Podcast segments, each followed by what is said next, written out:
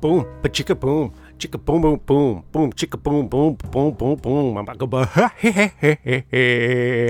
Welcome to Hitchcock Chronologically, uh, the show where I, Jeff, go through every single one of Alfred Hitchcock's movies in chronological order. Uh, and let me tell you, let me bend your ear for a moment. I'm in a good mood today, boys and women. Frankly, there's like 17 of you, maybe. So I appreciate you. That being said, I'm I'm through the woods here, man and woman, because this week I watched Sabotage. And I had mentioned before that I'd seen Sabotage or Saboteur, and I couldn't remember which was which. I had not seen Sabotage, which is our movie this week, so I've definitely seen Saboteur, which we'll get to later on down the road. But I gotta say, this was a good one like unequivocally with no irony or oh it's just not the worst silent movie this was a good movie that i thoroughly enjoyed. It took a while to get here. It came out in 1936 again it's called sabotage. It stars sylvia sidney oscar homolka uh, desmond tester john loder not to be rela- uh, not to be confused with kurt loder and a couple other people. This movie is uh, opens with a scene uh, of a screen just looking at a uh, the definition of sabotage in a dictionary. Uh, I don't know why I'm telling you these things. This I, I'm I have a trouble weighing whether or not I should go into great detail or just kind of give you the overview because I think the details can be kind of monotonous at times. But I also don't know how to talk about this movie without going by scene by scene. The power goes out in London, and the cause of this power outage is a is is some sabotage. There's some sand and some sort of gear machinery thing, and uh, we come to find out pretty quickly that it has been sabotaged by Carl Verloc, uh, who goes home and climbs in bed. And Carl Verloc owns a movie theater, which is operated by his wife, who is just called Mrs. Verloc. Her first name, I don't remember it being said.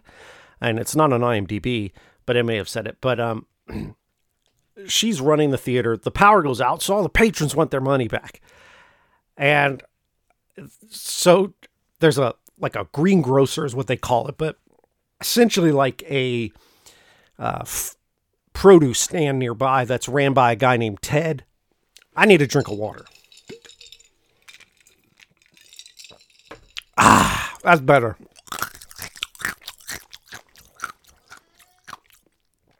Ah, um, it's ran by a guy named Ted, and uh, he tries to calm the crowd down. And any this is monotony anyway. But Mrs. Uh, uh, uh, Vol Verloc goes upstairs to see if her husband is there to get some advice on these people that want their money back. And he pretends to have been home the whole time, but we know he sabotaged it. Uh, now, it turns out that this Ted guy is actually an undercover police officer. They're looking for the saboteur that did this sabotage.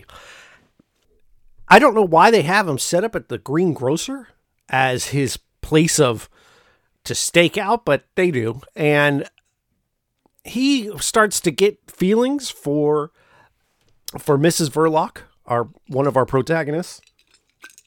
I don't know why I've got such a cough. Excuse me.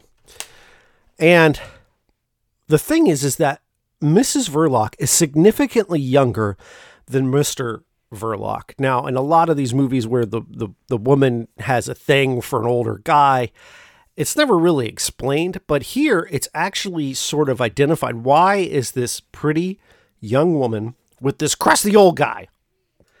And my guess is that she's an orphan. It's not said, which is nice. Sometimes movies don't need to say things. Um, but she has her little brother with her and I, you get the feeling that she's married this guy not for love, but because he takes care of both of them financially. They have a place to stay. So I'm guessing that they're both orphans, that their parents have died or left them somehow. And in order to survive, she has married Mr. Verloc. Their relationship is weird. They have a, a, a nanny there who cooks things, and there's like a recurring thing of that her, she cooks green vegetables till they're brown, and it pisses off Mr. Verloc. Uh, so she has to go buy more groceries from Ted, and Ted, the greengrocer, comes up and meets the the man, uh, Mr. Verloc, and Mr. Verloc has the most amazing eyebrows you've ever seen in cinema history.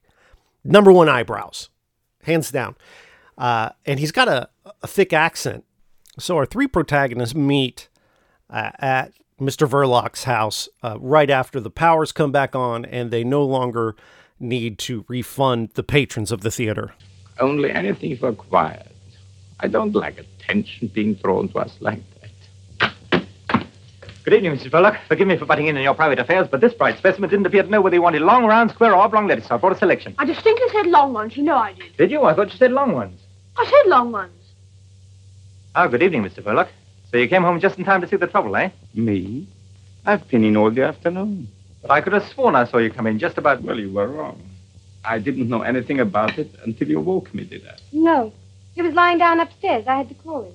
Sorry. My mistake, I suppose. And Ted is on to Mr. Verloc pretty much out of the gate. Uh, at some point, the other mobsters, I don't know if they're revolutionaries or what, but essentially it gets printed in the newspaper that this power outage is laughed off by London. What I don't understand is why they thought a power outage. So one of the, the, the gangster guys says people were laughing at this power outage. You needed to make a distraction, and they can't they can't be laughing it off, right? But at what point did they think a power outage would would be enough of a distraction? Like our power goes out here often enough where it's just a nuisance and it's not a, a crisis. It's not, uh, you know, an act that would make us quake in our boots. But apparently, he thought it. Mr. Verloc thought it would. So uh, he goes to meet his like handler, I guess, and he's like, "Well, you're going to have to blow some stuff up then." And Mr. Verloc doesn't want to hurt anyone, but essentially, he has no money. So that's the whole subplot of like him trying to pay back the patrons after the power goes out at this theater is that they don't have any money. And so he's just doing these sort of odd jobs for this group uh, for for money. And he's told by this crusty old guy that he meets at an aquarium that uh, it's time to blow something up. And he gets sent to a guy who runs a bird shop. And he's also apparently an explosives expert. And this guy like has a wife or a, a no a, a, daughter who also has a kid and he i don't know but there's like a weird relationship there. And uh but he gets him some bombs that are hid in a bird cage that gets delivered to mr verloc's house. And underneath that bird cage has like a false bottom where there's this package that is a bomb. He uh, gives the bird cage to this young boy that is uh, Mrs. Verloc's uh, brother, and uh, as pets. Now, this bomb needs to go off at 145. Okay, there there's a note in the box that says the birds will sing in 145. And uh, your your Mr. Verloc is a coward and he decides as opposed to himself delivering the package he already knows there's some suspicion on him because there's a point where Ted gets caught like spying on them. And one of the the like mob guys knows who that is calls him by his name. That's sergeant ted choop jam um what's his name?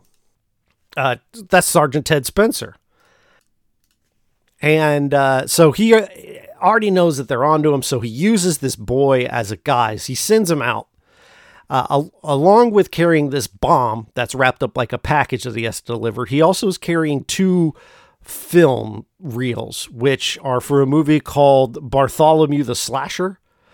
Uh, and then uh, he has a this kid has a conversation with Ted on his way out of the theater. He notes that Uh, he's got this Bartholomew the Slasher film on him. And the reason this is important is so this bomb's already got a timer on it. It's going to blow up at 145, right?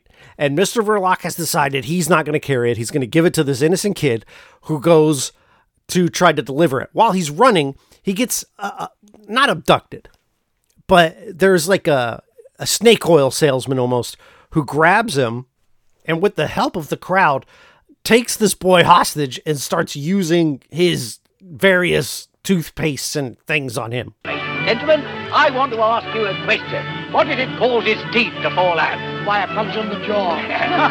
the process of decay, inevitable in all human organisms. But decay can be arrested, instantaneously arrested. And by what? Copper. Yes, exactly. But if I may say so, by rather more than one copper, by a few coppers. I have here in my hand a tube of that remarkable preparation, salvodon, derived from two Greek words, salvo no more and don toothache. Sixpence for the small tube and a shilling for the large tube containing four times as much. Now let me give you just a little demonstration. Now if somebody... Ah, I see you're the young gentleman who I'm sure will be happy to assist me. No, I wouldn't. Yes, you would. Come on, bung him up. Oh, that's right. In the chair, sir, if you don't mind. But I- Allow me to relieve you of the toffee, uh, eh? It isn't toffee, and I Oh, all right, all right, all right. Stay where you are. Don't get excited. Now then, here we are. The first thing to do is to take the tube in the left hand and remove the cap, like so. Then we pick up the toothbrush and we squeeze some of the Salvodon along the bristles, like so.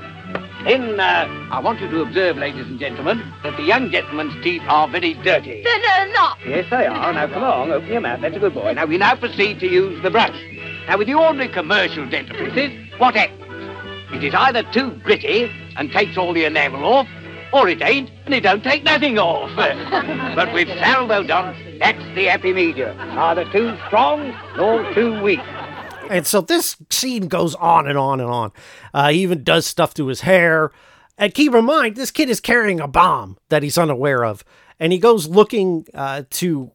There's like a huge festival. You heard the music, and he goes running through the crowd, and he finds his way on a bus that is heading in the direction he's trying to go. Remember, the birds will sing at 145. And this kid is on a bus filled with people and the clock tolls. Well, it doesn't toll, but it clicks over to 145 and the bus blows up. And this young man is killed in the blast along with everyone else on the bus. You get to see the bus explode. It is a model. Uh, it doesn't look particularly great, but at least they tried, and you get to see it. Um, and who's sent to investigate but our old pal Sergeant Ted, who sees the film Bartholomew the Slasher and knows that this young man has died. News travels fast, apparently, in London, as a printed newspaper is almost immediately uh, drawn up. Uh, and he, this newspaper kid is running down the street. And uh, and, uh, Mrs. Vol Verloc grabs the paper and reads that the, this bus exploded, and on board was the film Bartholomew the Slasher. And in typical old movie form, uh, like all women in these movies, she takes the news by fainting immediately. It's so stupid. Like, can is there a precedent for that? Is that something that anyone can say scientifically, regardless of gender? Someone can receive news so horrible that you pass out? I mean, I, I guess it's possible, but not to the degree it happens in these movies. That I don't believe.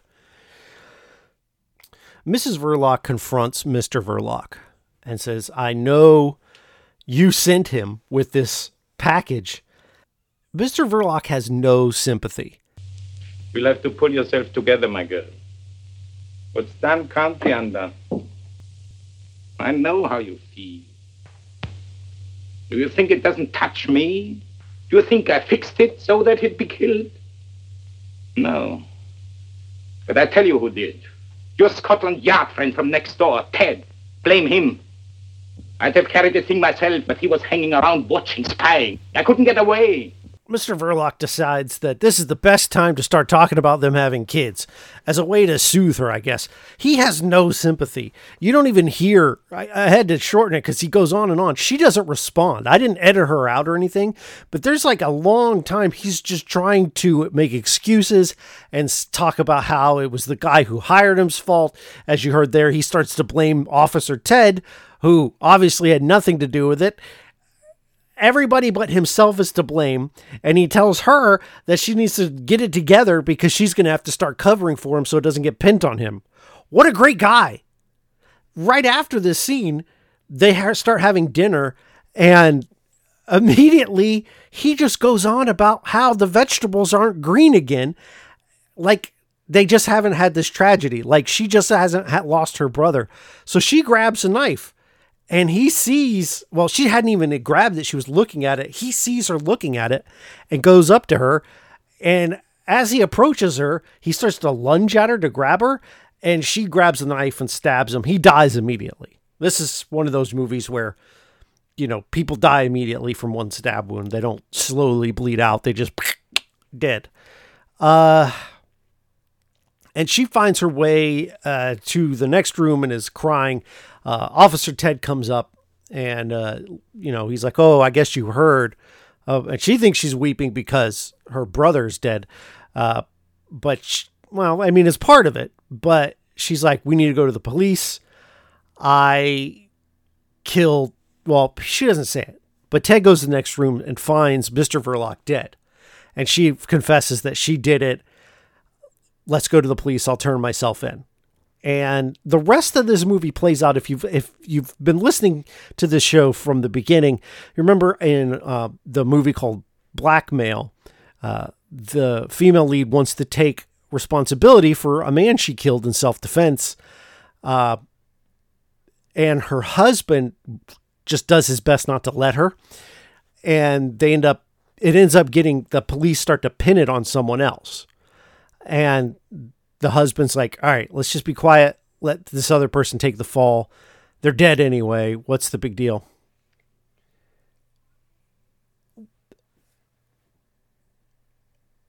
So they're going to go leave the country. Uh, basically, he talks her into leaving the country. She's still weighing it in her mind, but this is happening at the same time. The guy who made the bomb, his wife sends him to go retrieve the bird cage that it was in uh, because I guess they want to resell it or whatever. He goes there. They the police find out that this bomb guy is in there. The bomb goes off. There's a bomb inside. It goes off, blows up the movie theater. Mr. Verloc with it. They're able to pin the death of Mr. Verloc on Mr. Bomb Man, and we roll credits. Our lead, Mr. Ted, and Miss Verloc are now together, and uh, everything is fine, other than her brother is still dead. Like he doesn't come back from the dead.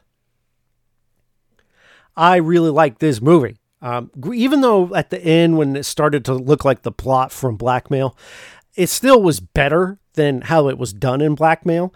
And the characters all make sense and have motivations and like they're not boring characters.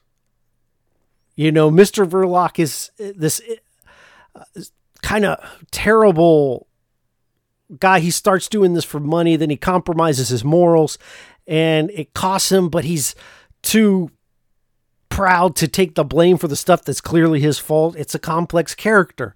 Uh, Mrs. Verloc is someone who uh, has someone she cares very much about more than anyone, who is her younger brother. She marries a guy to help take care of her, and in her own in its own way has become the undoing of this young man. And then Ted is actually just a cop, but he's likable. He's charismatic in all of his scenes. You root for this guy. It's not like some of the heroes in these movies where it's like, I don't like this character. If you think back to Murder, the lead in that was this rich guy who fancied himself a detective. I didn't like him. You know, he should have stood up for anyway. The, all the characters, maybe they're not likable, but the ones that aren't supposed to be are not, and the ones that are are likable. You want to root for the protagonist. You want them to win. It just is a good, solid movie. This is my favorite movie I've watched. This is the new champion. Uh, if you don't know, I am as I go through these movies, picking one as my favorite. And previously to this, the Skin Game one and was one of my favorites, and the number 17. But number 17 is a train wreck, but it's fun to watch. This is just a well put together film, and it's on both HBO Max and Amazon Prime. If you want to watch it at the time of this recording, you can. And it's it's really worthwhile. It is still a little hard to understand with the recording of the audio, but it's better than a lot of the previous movies have been. I did not have to watch this with subtitles, so I definitely recommend if you're interested in these old Hitchcock movies. This is the first one I can say feels like a Hitchcock movie through and through. It's good, it's well acted, it's worth your time. And it's an hour and 17 minutes, okay? Wonderful. Like I said, I told Mr. Hitchcock to keep that up. We'll see if he does. So we're going to move ahead one year to 1937 to watch Young and Innocent. This came out in 1937 and it's an hour and 23 minutes long. That's kind of fine, you know, sure. Uh, so this looks like another murder spy thing. It's called Young and Innocent. So I don't know. I've never heard of this or seen it, but it is on Prime Video if you so wish to watch along. I do want to thank you for listening. If you do listen, I appreciate it. Thank you. Anyway, if you want to reach out to me, you can email the show at hitchcockchronologically at gmail.com. Also, check out the link in the description for the Budget Arcade Discord. It's a great place to chat with me in real time. Uh, thanks for listening, and I'll see you next week.